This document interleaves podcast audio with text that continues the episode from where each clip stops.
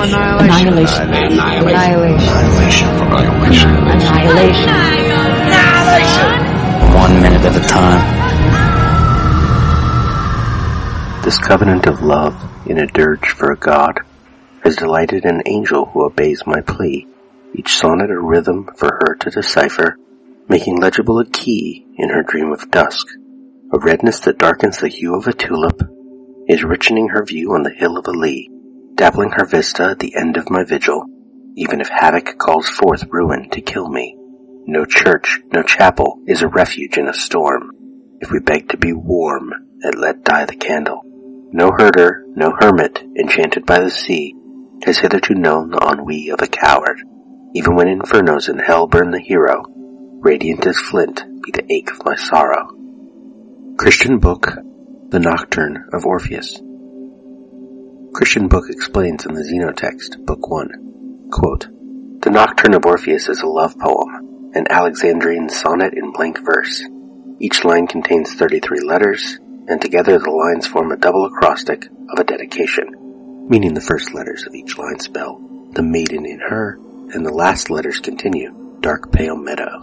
Moreover, the text is a perfect anagram of the sonnet When I Have Fears That I May Cease to Be by John Keats, used at the start of minute 58 by the by, transforming his meditation about the mortality of life into a mournful farewell by the poet before he enters hell.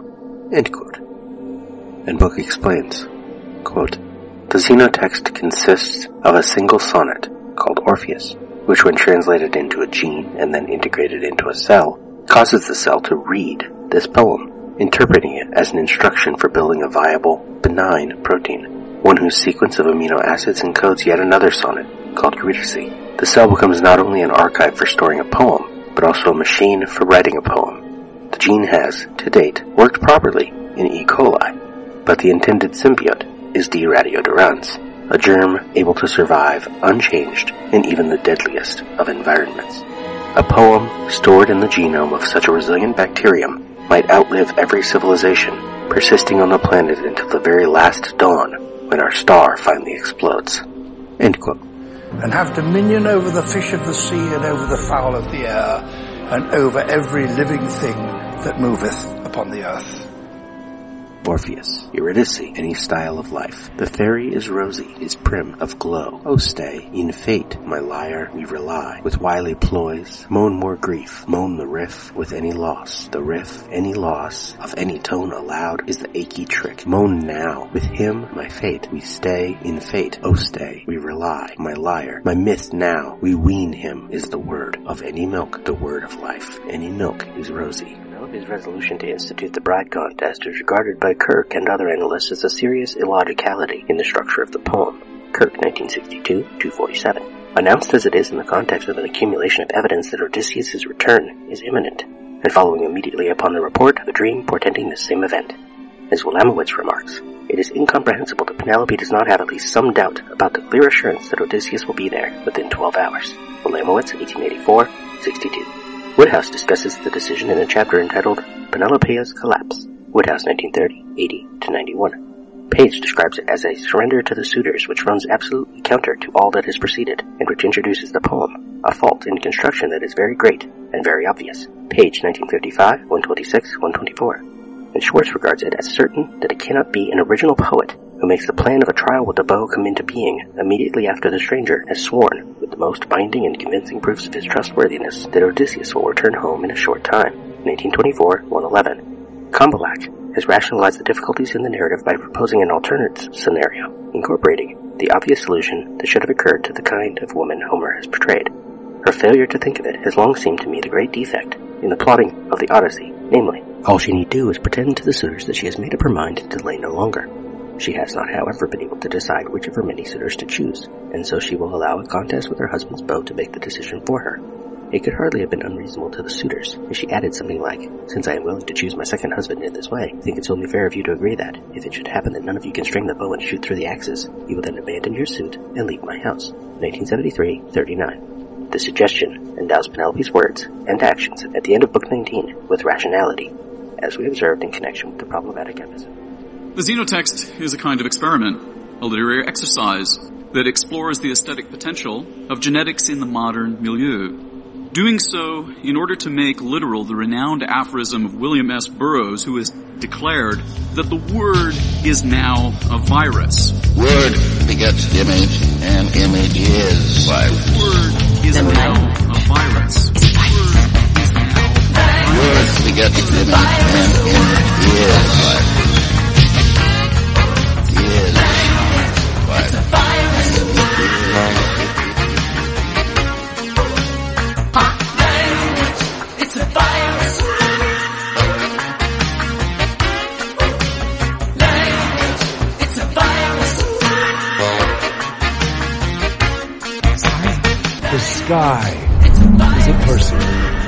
Laughter is walking.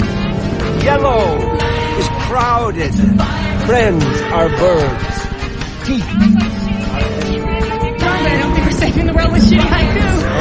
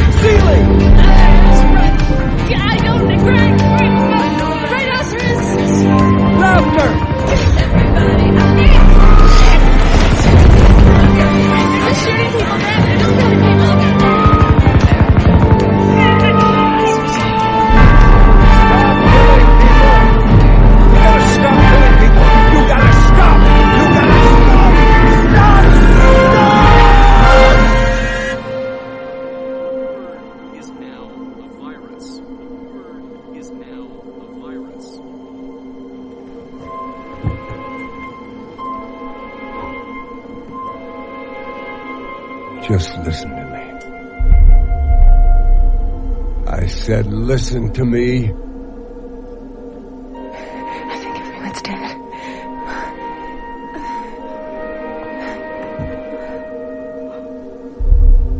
You're just killing scared people. It's what you always do. You're killing scared people. You are like dogs. You smell fear and you pounce. Well, what the fuck happened today, folks? Someone took a buzzsaw to your middle and they pulled out a wheeling devil and they spilled it right across your anthill. But you know what, friends? We were never making sense. We were never making sense. And today, today when Armageddon leached out into your good, good mornings, you know what? It's just another day. Another day in Pontypool. The sun came up. You did what you did yesterday, and it's exactly what you'll do tomorrow. Today's news, folks. Today's late breaking, developing just across my desk news story is this. It's not the end of the world, folks. It's just the end of the day. Lena gets up from the bed as minute 70 begins. She heads right toward the window as Daniel speaks. Daniel continued. You can't, talk, to him about, work, and he won't talk to you about his. Note, in the script, Daniel specifies your work and his. But this makes his phrasing interesting. Kane is still active military, spec ops, and would not be allowed to discuss the details of his missions with anyone. Lena teaches biology at Johns Hopkins, and maybe her work might go over Kane's head. He wouldn't understand it. But Daniel says Lena can't talk about her work, and Kane won't talk about his. Daniel has reversed the modal auxiliary verbs. Daniel is implying that Kane's refusal to talk about his work is a choice, blaming Kane rather than circumstance, and that Kane cannot keep up with Lena on her own field of expertise. See Daniel's very next line. Angle on Lena at the window, the bedside lamp behind her. Daniel is left out of frame. Daniel continued, off screen. And there is a clear physical and intellectual connection between us. Daniel is making a stronger argument than his tone would imply. Lena and Kane don't communicate, but Lena and Daniel do. Gary W. Lewandowski Jr. and Robert A. Ackerman, The Journal of Social Psychology, September 2006, explain, citing Drigotas and Rusbult. Quote, Relationships help people pursue four goals, or needs, in addition to sexual ones. These additional needs include those of intimacy, companionship, security, and emotional involvement. Intimacy needs involve self-disclosure and confiding in the partner regarding secrets and personal feelings. Daniel suggests Lena and Kane lack this. She does not dispute it. Companionship needs involve joint activities with the partner, such as spending time together and having fun together, They result in a greater sense of closeness. We saw them happy together in bed, but that same scene turned out to be Kane's goodbye. Security needs involve depending on the relationship to add predictability and contentment. Lena has settled into this one location and teaches scheduled classes, while Kane remains active spec ops, sent on faraway missions with, we might assume, unpredictable timetables. Emotional involvement needs involve one's sense of emotional connection with the partner, in which the partner's experiences feel as one's own. And here, really, is the plot of the film. Lena has entered the Shimmer to understand and relate to Kane's experience, even if it means she will be altered in whatever way he has been altered. Because these five needs are commonly fulfilled as parts of a romantic relationship, it seems likely that a relative lack of fulfillment in any of these areas could lead to problems in the relationship. Esther Perel, The Atlantic, October 2017, suggests that our expectations of marriage and our ideas of infidelity have changed over time. Quote, Never before have our expectations of marriage taken on such epic proportions. We still want everything the traditional family was meant to provide security, respectability, property, and children. But now we also want our partner to love us, to desire us, to be interested in us. We should be best friends and trusted confidants and passionate lovers to boot. Contained within the small circle of the wedding band are vastly contradictory ideas. We want our chosen one to offer stability, safety, predictability, and dependability. And we want that very same person to supply awe, mystery, adventure, and risk. We expect comfort and edge, familiarity and novelty, continuity and surprise. We have conjured up a new Olympus, where love will remain unconditional, intimacy enthralling, and sex oh so exciting, with one person for the long haul and the long haul keeps getting longer. End quote. Lena's infidelity has left her feeling guilty, and Kane's presumed death and his altered return has fixed a hole inside her that can only be filled now by following in Kane's footsteps and redeeming herself. The assumption being that Kane, altered by the shimmer and returning to Lena, has chosen over his work, his marriage, however he understands it in his current state. Daniel continued, have I covered the bases? But then one must wonder what part does the Shimmer itself play in this? Did Altered Kane return home simply because he had not processed all of his memories yet? In playing back his life, he had reached a happy marriage and was pulled toward it simply because he had not processed forward to the unhappy portion, the separation in time and space and mind and body and spirit?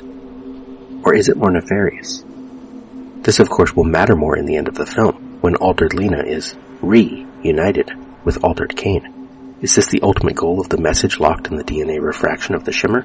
The poem meant to alter and alter and alter until it creates a working set of whatever the local dominant species practices for its social entanglements? In this case, the shimmer may burn and collapse in on itself, but it leaves behind a working husband and wife, who now might procreate and spread this new shimmer improved version of humanity. And maybe this is all the shimmer wants, for lack of a better word. For it might not be a conscious impulse, but merely a program, like DNA. Lena interjects quickly. Lena, you, you forgot, to mention your wife. I, I love, love, my wife. wife. Daniel, off screen. She's blameless in this. Lena closes her eyes. Beat. Angle from foot of bed. Lena out of frame to the right. Daniel sits up in bed, moves right to the side closest to Lena. Daniel continued. Come on, Lena. What's really going on here? Angle and Lena from behind. At the window, but the curtains are still drawn. She is not looking at something, but away from Daniel. The script says Lena doesn't answer. She's zoned him out. Daniel says more in the script than in the film. Daniel continued. Is it because you haven't heard from him? You think? Daniel hesitates. Daniel continued, off screen. You, you think, think something may have happened, happened to him? Beat. Angle on Daniel. His focus rises as he realizes he is guessing wrong. And wherever this is in the timeline, we might assume it after Kane's most recent departure, but it could be after any departure. This could be a ritual in Lena's and Daniel's affair. She needs someone while Kane is gone. She reaches out to Daniel. She feels guilty. And when Kane has not returned yet, and she has no idea where he even is because his missions are secret. She assumes Kane knows about the affair, and ends it, and ends it, and ends it, time and time again. Daniel continued, You, think, he knows? Beat. Camera tracks right, letting the lit lamp on the right leave frame and the unlit lamp on the left come into view. That's, That's it, it, isn't eh? it? You think You somehow he's found out about our affair. The script says, the note of anxiety in Daniel's voice pulls Lena out of her glaze. He's clearly more worried by the idea that Kane knows about their affair than Kane being KIA. The script suggests a more specific time. Kane has left for the last time. He might already be presumed dead, but Lena has latched onto the idea that his absence has extended merely because he has no reason to return, because he knows about her infidelity. Angle from behind Lena. Daniel continued. Has he found out? Lena glances back at Daniel. The script says, watches him for a moment. Flat. Dead. But she does not turn. She barely glances over her shoulder, and not enough to actually see Daniel. Barely enough to see the camera. Lena. Yes. Back to Daniel. And then back to Lena. She turns enough to be silhouetted in profile against the glow beyond the curtains.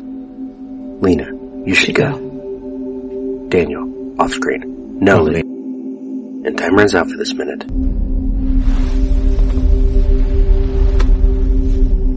We spoke. What was it we said? Wordlessly watching, he waits by the window and wonders at the empty place inside.